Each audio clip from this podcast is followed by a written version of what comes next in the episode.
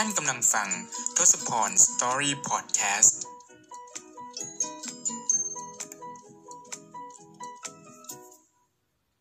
สวัสดีครับท่านผู้ฟังทุกคนนะครับ ตอนนี้ก็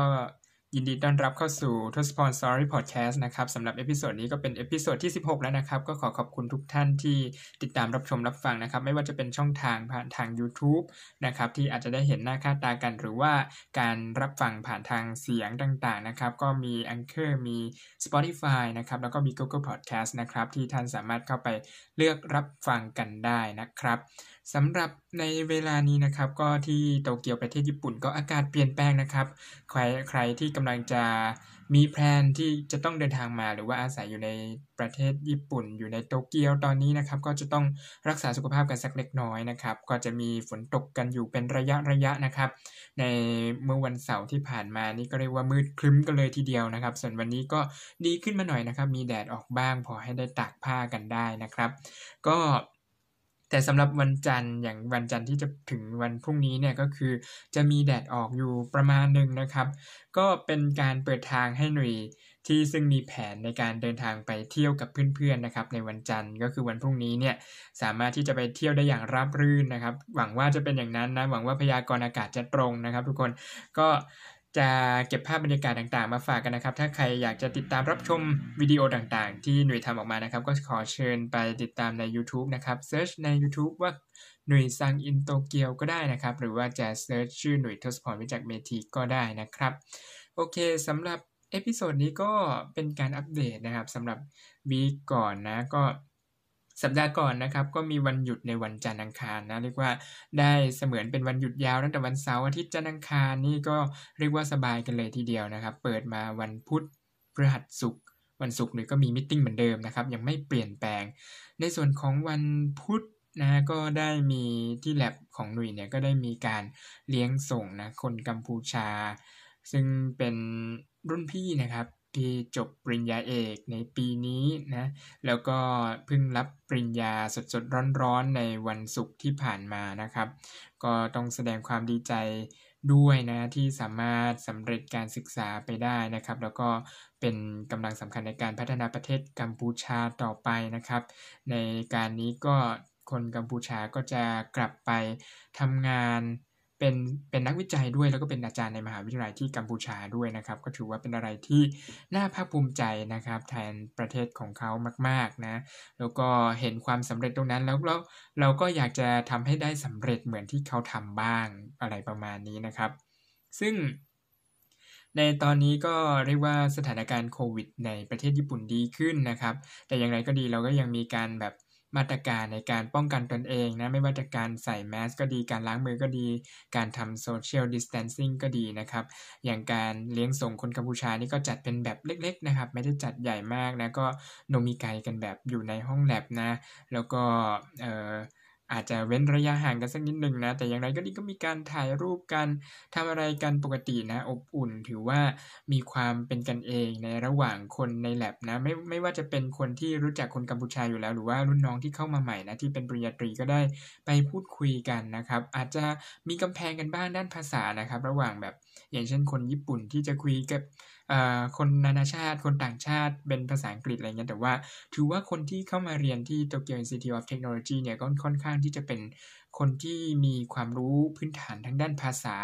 ดีพอสมควรเลยนะหน่วยคิดว่าจากประสบการณ์ที่หน่วยได้ ได้พบเจอหรือว่าได้พูดคุยกับเพื่อนๆต่าง ๆ นะหน่วยคิดว่าเพื่อนเพื่อนๆก็ค่อนข้างมีความสามารถนะแต่บางทีอาจจะเรียกว่าเอ่อไม่ไม่มั่นใจในการที่จะพูดออกไปหรือว่าอะไรอย่างนี้นะ อืมก็ ถ้าหากว่าเขาได้แบบมีการฝึกฝนมีการพัฒนาพูดคุยและสกิลการพูดของเขาก็จะดีขึ้นมากเลยนะครับ แต่อย่างไรก็ดีนะ ในส่วนในฐานะของคนที่จะมาเรียนอยู่ในประเทศญี่ปุ่น ก็อย่าพึ่งหวังพึ่งภาษาอังกฤษอย่างเดียวนะครับ การที่จะเข้าใจหรือว่าเข้าไปถึงใจของคนที่ญี่ปุ่นเลยได้เนี่ย เราก็จะต้องมีการศึกษาในเรื่องของวัฒนธรรม แล้วก็ภาษาของคนญี่ปุ่นเขานะครับว่าเขามีการพูดคุย เขามีความหมายการสื่อความทางด้านภาษา หรือวัฒนธรรมของเขาอย่างไรนะฮะเพราะว่า บางทีในแต่ละวัฒนธรรมเนี่ยมันมีความแตกต่างกัน เพราะฉะนั้นในการที่เราจะไปอยู่ในสังคมนั้นๆเนี่ยเราจะต้องมีการเรียนรู้แล้วก็ทำความเข้าใจอยู่พอสมควรนะในการนี้หนุ่ยก็พูดคุยกับเพื่อนๆเนี่ยก็ได้แลกเปลี่ยนกันนะหลายเรื่องเลยทีเดียวนะครับ แล้วก็ถือว่าเป็นอะไรที่มีความสนุกนะ ในก่อนหน้านี้อาจจะแบบว่าไม่ได้คุยกันมาก แต่ว่าพอเวลาผ่านไปเราปรับตัวได้มากขึ้นเรื่อย ๆ เราพยายามพูดคุยภาษาญี่ปุ่นมากขึ้นเรื่อย ๆ เนี่ยยังไงเนี่ยเขาก็จะต้องมีความยอมรับเราในระดับหนึ่งแน่นอนนะครับ ก็ถ้าหากว่าเพื่อนๆกำลังจะเดินทางมา แล้วก็หรือว่าอาจจะพบเจอปัญหาในการพูดคุยกับเพื่อนๆนะก็ลองดูนะครับ ลองศึกษาดูในส่วนตรงนี้เนาะโอเคสำหรับในอย่างที่บอกนะวันพรุ่งนี้หนุ่ยก็จะ ไปเที่ยวนะครับ ในช่วงนี้ก็ก็เรียกว่าได้เตรียมตัวในส่วนของการบันทึกภาพเออเราก็เราก็อยากจะเก็บภาพบรรยากาศเอาไว้เป็นความทรงจำด้วย แล้วก็เอามาแบ่งปันให้เพื่อนๆที่อยากจะรู้ในส่วนของชีวิตของหนุ่ยในญี่ปุ่นเนี่ยให้ได้ดูกันด้วยนะครับ ก็ได้ทำทำการสั่งซื้อกล้องโกลโปนะครับ ก็หลายหลายคนอาจจะเคย อาจจะได้เห็นในคลิปวิดีโอ YouTube ที่หนุ่ยลงไปแล้วนะครับ ว่าเราสั่ง GoPro มานะ ก็สั่งมาจากเว็บไซต์ของ GoPro โดยตรงเลยนะ ตอนแรกก็คิดว่า2อสวันมาถึงแน่นอนนะครับ แต่ปรากฏว่าเออเขาส่งมาจากสิงคโปร์นะครับ ทุกคนเป็นสต็อกจากสิงคโปร์ไม่ว่าจะสั่งรู้สึกว่าจะถ้าสั่งที่ไทยเขาก็ต้องส่งมาจากสิงคโปร์อยู่ดีนะครับ เรียกว่าในย่านเอเชียอะไรแถวๆนี้ส่งมาจากสิงคโปร์ทั้งสิ้นนะครับ ก็ ยังไงก็ดีถ้าหากว่าคนอยากจะซื้อโกโปก็อาจจะต้องดูนิดนึงนะครับว่าแบบเรามีความต้องการใช้เร่งรีบแค่ไหนนะครับ แต่ว่าตอนนี้ยังไงก็ดีหนูก็ได้มาแล้วนะแล้วก็พยายามทดลองใช้นะอย่างวันนี้ก็ออกไปถ่ายรูปนะเอ่อออกไปถ่ายวิดีโอนี่แหละในการเดินจากที่ที่อพาร์ตเมนต์ที่มิโดริกาโอกะไปที่มหาวิทยาลัยนะครับ ก็ถือว่าสนุกดีนะ หรือว่าเอาลองมาแบบนั่งตัดนั่งเปิดดูแบบเรียกว่า GoPro Max ที่หนุ่ยซื้อเนี่ยมันสามารถที่จะถ่าย cover แบบ 360 องศาได้เนาะแล้วแบบเวลาเราถ่ายเนี่ย เราไม่ต้องกังวลว่าแบบ สมมติว่าเราถ่ายถ่ายอยู่ปุ๊บแล้วเราอยากจะพูดถึงสิ่งที่เรามองเห็นอยู่ข้างหน้า อ่าเราก็ไม่ต้องแบบว่าไปพลิกกล้องพลิกไปพลิกมาอะไรเงี้ยบางทีจังหวะมันไม่ทันใช่ไหมแต่ว่าถ้าหากว่าเราอัดแบบ 360 องศาเนี่ยมันสามารถที่จะอัดได้แบบครอบคลุมทั้งหมด แล้วก็เวลาเราตัดต่อเราสามารถที่จะเลือกมุมได้ว่า เราอยากจะให้ผู้ชมของเราได้เห็นมุมมองตรงไหน อยากจะเห็นเห็นหน้าเรา หรือว่าอยากจะให้เห็นทัศนียภาพหรือบรรยากาศรอบข้างเนี่ยอันนี้มันก็สามารถทำได้หนุ่ยก็เลยตัดสินใจซื้อมานะถ้าคิดเป็นเงินไทยเนี่ย มันก็อารมณ์ประมาณ 1 4 0 0 0 15,000 บาทประมาณนั้นนะครับ ซึ่งอันนี้เนี่ยก็มีมีของแถมในส่วนของ SD card รวมถึงตัวกระเป๋าเคส แล้วก็พวกเขาเรียกว่าอะไรอะ เหมือนเป็น subscription ของ GoPro มาเรียบร้อยแล้วนะครับ แล้วก็ได้สิทธิพิเศษในส่วนตรงนั้น แล้วก็ได้ราคาที่มันลดจากราคาที่เขาขายกันใน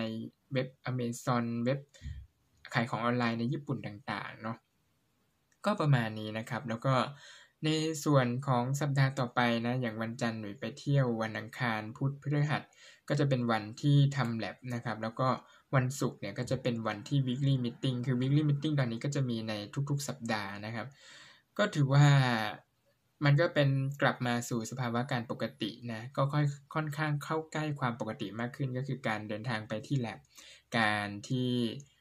มี weekly meeting ตามปกตินะเราสามารถที่จะไปพูดคุยกับทางอาจารย์ได้โดยตรงนะ ซึ่งตอนนี้อาจารย์ของหน่วยก็ค่อนข้างที่จะมีภารกิจต่างๆ ค่อนข้างเยอะ ในปัจจุบันท่านมีผู้ช่วยศาสตราจารย์เข้ามาช่วยเหลือแบ่งเบาภาระหน้าที่งานต่างๆของศาสตราจารย์ได้นะครับ ก็ทำให้ตอนนี้ก็อาจจะได้ meeting กับ ทางอาจารย์ที่เป็น supervisor เป็น professor ของหนุ่ยเลยโดยตรงก็ดี หรือถ้าหากว่าอาจารย์ไม่ว่างก็อาจจะได้ไปพูดคุยกับอาจารย์ผู้ช่วยศาสตราจารย์ก็ดีนะครับ ซึ่งแต่ละท่านก็สามารถที่จะให้คำแนะนำที่ค่อนข้างที่จะดีนะครับ พอสมควรเลยก็ถ้าสมมุติว่าใครเรียนสายวิศวเคมีแล้วอยากจะมา ทำด้าน supercritical carbon dioxide นะครับก็สามารถที่จะลองมาสอบสอบถามกันได้นะครับในปีข้างหน้าในช่วงนี้เนี่ยทางโตเกียวเทคเขาก็เปิดรับนะครับนักศึกษา GPA ก็หนุ่ยก็คิดว่าอยากจะทำคลิปวิดีโอเกี่ยวกับ IGPA ในปีนี้สักคลิปวิดีโอหนึ่งนะเป็นการบอกเล่ารายละเอียดอะไรต่างๆ แต่ว่าก็เดี๋ยวหาจังหวะโอกาสดีๆ แล้วก็เดี๋ยวจะมาสรุปรวบรวมข้อมูลความให้ฟังกันสักหนึ่งวิดีโอนะครับ แล้วก็นอกจากนี้นะครับก็วันที่ 28 ก็คือวันพรุ่งนี้เนี่ยจะเป็นวันลงทะเบียนนะครับสำหรับใครที่เป็นนักศึกษาใหม่ที่กำลังเดินทางเข้ามาที่โตเกียวเทคนะครับหรือว่าใครที่เป็นนักศึกษาปัจจุบันก็ดีนะครับ ก็อย่าลืมอย่าลืมนะครับ ว่าวันพรุ่งนี้เป็นวันแรกนะครับ ก็หลายๆ คนอาจจะได้วางแผนการเรียนไว้บ้างแล้วแหละ แล้วก็การลงทะเบียนในวันพรุ่งนี้ก็เป็นต้นไปนะครับสำหรับการลงทะเบียนในเริ่มแรกนะทุกคนที่ ที่โตเกียวเทคเนี่ยมันสามารถที่จะกดดราฟแล้วก็เข้าไปเรียนได้ในแบบสัปดาห์แรกสัปดาห์ที่ 2เนี่ยคือชื่อมันจะเข้าไปในระบบแล้วนะครับก็ถ้าสมมติว่าเข้าไปเรียนแล้วเรารู้สึกไม่พอใจในคลาสแรก ๆ เลยอะไรอย่างนี้เราก็สามารถที่จะถอนออกได้นะครับ แล้วก็ค่อยไปกด submit อย่างเป็นทางการในช่วงที่ใกล้จะหมดเวลาการลงทะเบียนก็สามารถทำได้นะ เพราะว่าการลงทะเบียนของที่โตเกียวเทคเนี่ยมันค่อนข้างที่จะยาวนะครับ ก็อันนี้ก็ฝากไว้สำหรับเรื่องลงทะเบียน ถ้ามีโอกาสก็ก็อยากจะทำคลิปเกี่ยวกับการลงทะเบียนด้วย ซึ่งช่วงนี้มันเป็นช่วงที่กำลังจะเปิดเทอมเนาะ มันก็เลยทำให้ข้อมูลเรียกว่า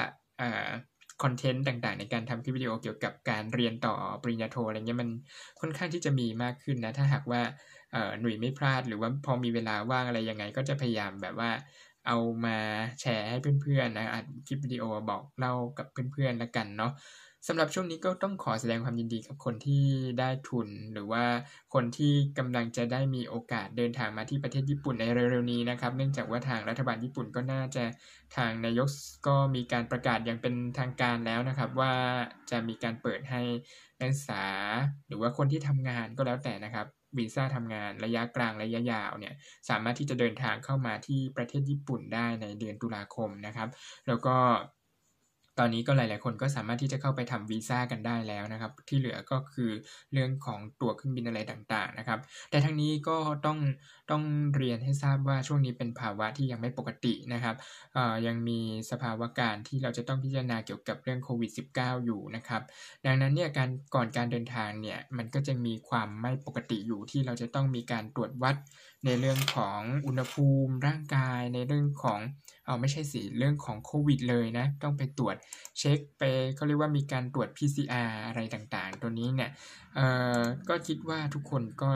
ที่จะเดินทางเข้ามาที่ประเทศญี่ปุ่นก็ต้องทำนะรวมถึงการ state quarantine ด้วยนะครับ ทั้งนี้เนี่ยก็มีพี่นะครับที่คุยกับติดต่อกับหน่วยผ่านทางเพจหน่วยซังอินโตเกียวนะครับพี่กิตินะครับ ก็ได้ส่งข้อมูลมาเพื่อที่จะประชาสัมพันธ์ให้กับคนที่ต้องการที่จะตรวจ PCR นะครับในการเดินทาง ไปต่างประเทศไม่ว่าจะเป็นประเทศไหนหรือว่ารวมถึงประเทศญี่ปุ่นนะครับ ก็ทางพี่เขาได้โทรถามในส่วนของการตรวจ PCR ถูกที่สุดในกทมนะครับ ก็สามารถที่จะไปได้ที่สถาบันป้องกันควบคุมโรค เขตเมือง ตรงข้ามวัดพระศรีมหาธาตุบางเขนนะครับ สามารถที่จะลงรถไฟฟ้า วัดพระศรีมหาธาตุบางเขน สถานี BTS สายสีเขียว ส่วนต่อขยายนะครับ โดยราคาเนี่ยเสนออยู่ที่ราคา 2,700 บาท นะครับหน่ยคิดว่าเป็นราคาที่ค่อนข้างถูกนะ หลังจากที่ได้เห็นในการแชร์ต่างๆของแต่ละท่านนะครับ ก็สามารถในราคา 2,700 บาทนี้สามารถที่จะรับผลได้ในวันถัดไปนะครับ พร้อมตรวจ Fit to Fly วันที่ 2 ได้เลยนะครับ โดยที่สามารถที่จะเข้าไปตรวจได้นะวันวันจันทร์ถึงวันศุกร์โดยมีรอบการตรวจทั้งหมดเนี่ยสามรอบนะครับ ก็คือเวลาช่วงเวลานะฮะก็คือ8นาฬิกา30 นาทีถึง 11นาฬิกา30 นาทีนะครับ ช่วงแรกนะ ช่วงที่ 2 ก็คือ 13นาฬิกาถึง 14นาฬิกา30 นาที และช่วงที่ 3 ก็คือ 16นาฬิกาถึง 19นาฬิกานะครับ ทั้งนี้เนี่ยก็แนะนำว่าการที่จะไปตรวจเนี่ยก็ขอให้โทรนัดก่อนนะครับ เพราะว่าบางทีเนี่ย อาจจะมีบางช่วงเวลาที่ทางทีมเจ้าหน้าที่ อาจจะต้องไปตรวจออกตรวจที่นอกพื้นที่ได้นะครับ โดยเบอร์โทรที่สามารถที่จะใช้ในการติดต่อในส่วนของการเข้าไปตรวจ PCR แล้วก็ Fit to File เนี่ยสามารถที่จะโทรนัดไปที่เบอร์โทร 025211668 นะครับ 025211668 ครับผม นอกจากนี้นะครับก็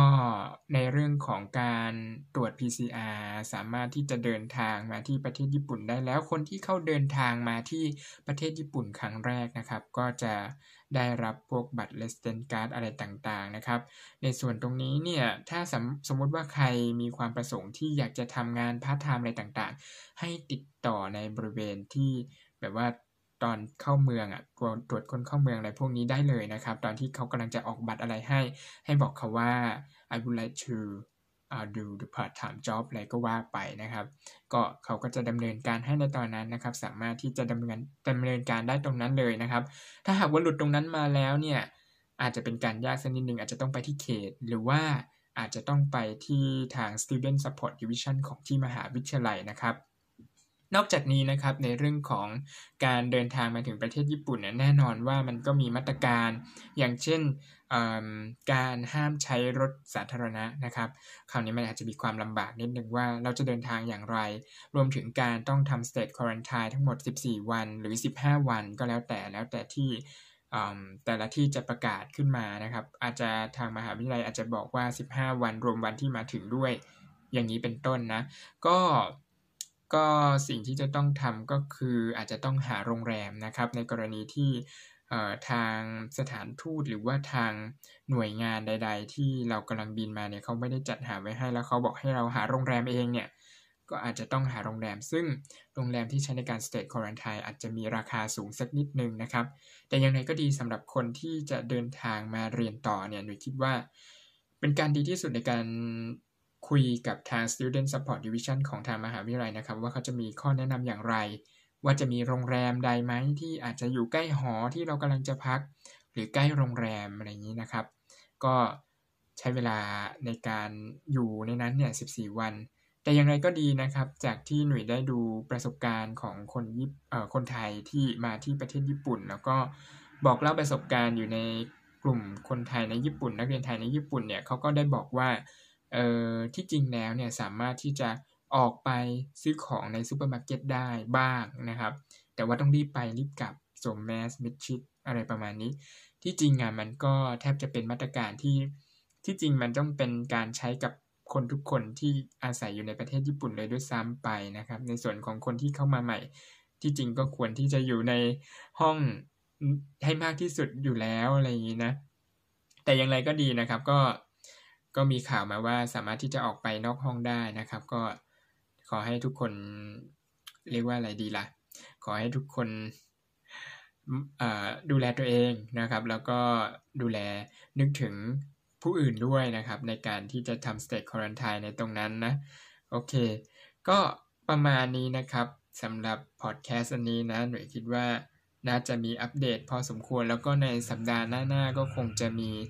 เรื่องราวมาเล่าให้เพื่อนๆฟังนะครับ ในการไปเที่ยวของหนุ่ยก็ดี หรือว่าการเริ่มในส่วนของการลงทะเบียนก็ดีว่ามีอะไรเปลี่ยนแปลงมากน้อยเพียงไหนนะครับ โอเคสำหรับใครที่อยากจะติดตามนะครับ ในส่วนของคลิปวิดีโอของหนุ่ยก็สามารถที่จะเข้าไปใน YouTube นะครับหนุ่ยสังอินโตเกียว หรือว่าช่องทศพรวิจักเมทีสำหรับพอดแคสต์ก็สามารถติดตาม ผ่านทางช่องยูทาง YouTube ได้เช่นกัน หรือว่าท่านใดอยากจะฟังแต่เสียง ก็สามารถที่จะเข้าไปฟังได้ผ่านทาง Google Podcast Anchor แล้วก็ช่องทางฮิตยอดนิยมอย่าง Spotify ก็สามารถเข้าไปรับฟังได้นะครับสำหรับพอดแคสต์นี้ก็ episode นี้ก็จบลงแต่เพียงเท่านี้นะครับ แล้วพบกันใหม่ใน episode หน้าครับสำหรับวันนี้สวัสดีครับ บ๊ายบายย